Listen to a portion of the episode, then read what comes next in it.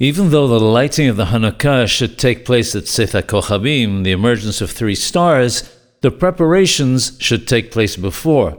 One should pour in the oil and place the wicks or fix the candles into the Hanukkah menorah and set it in its place before the Arbith prayer. That way, after the prayer, there will be no delay in lighting.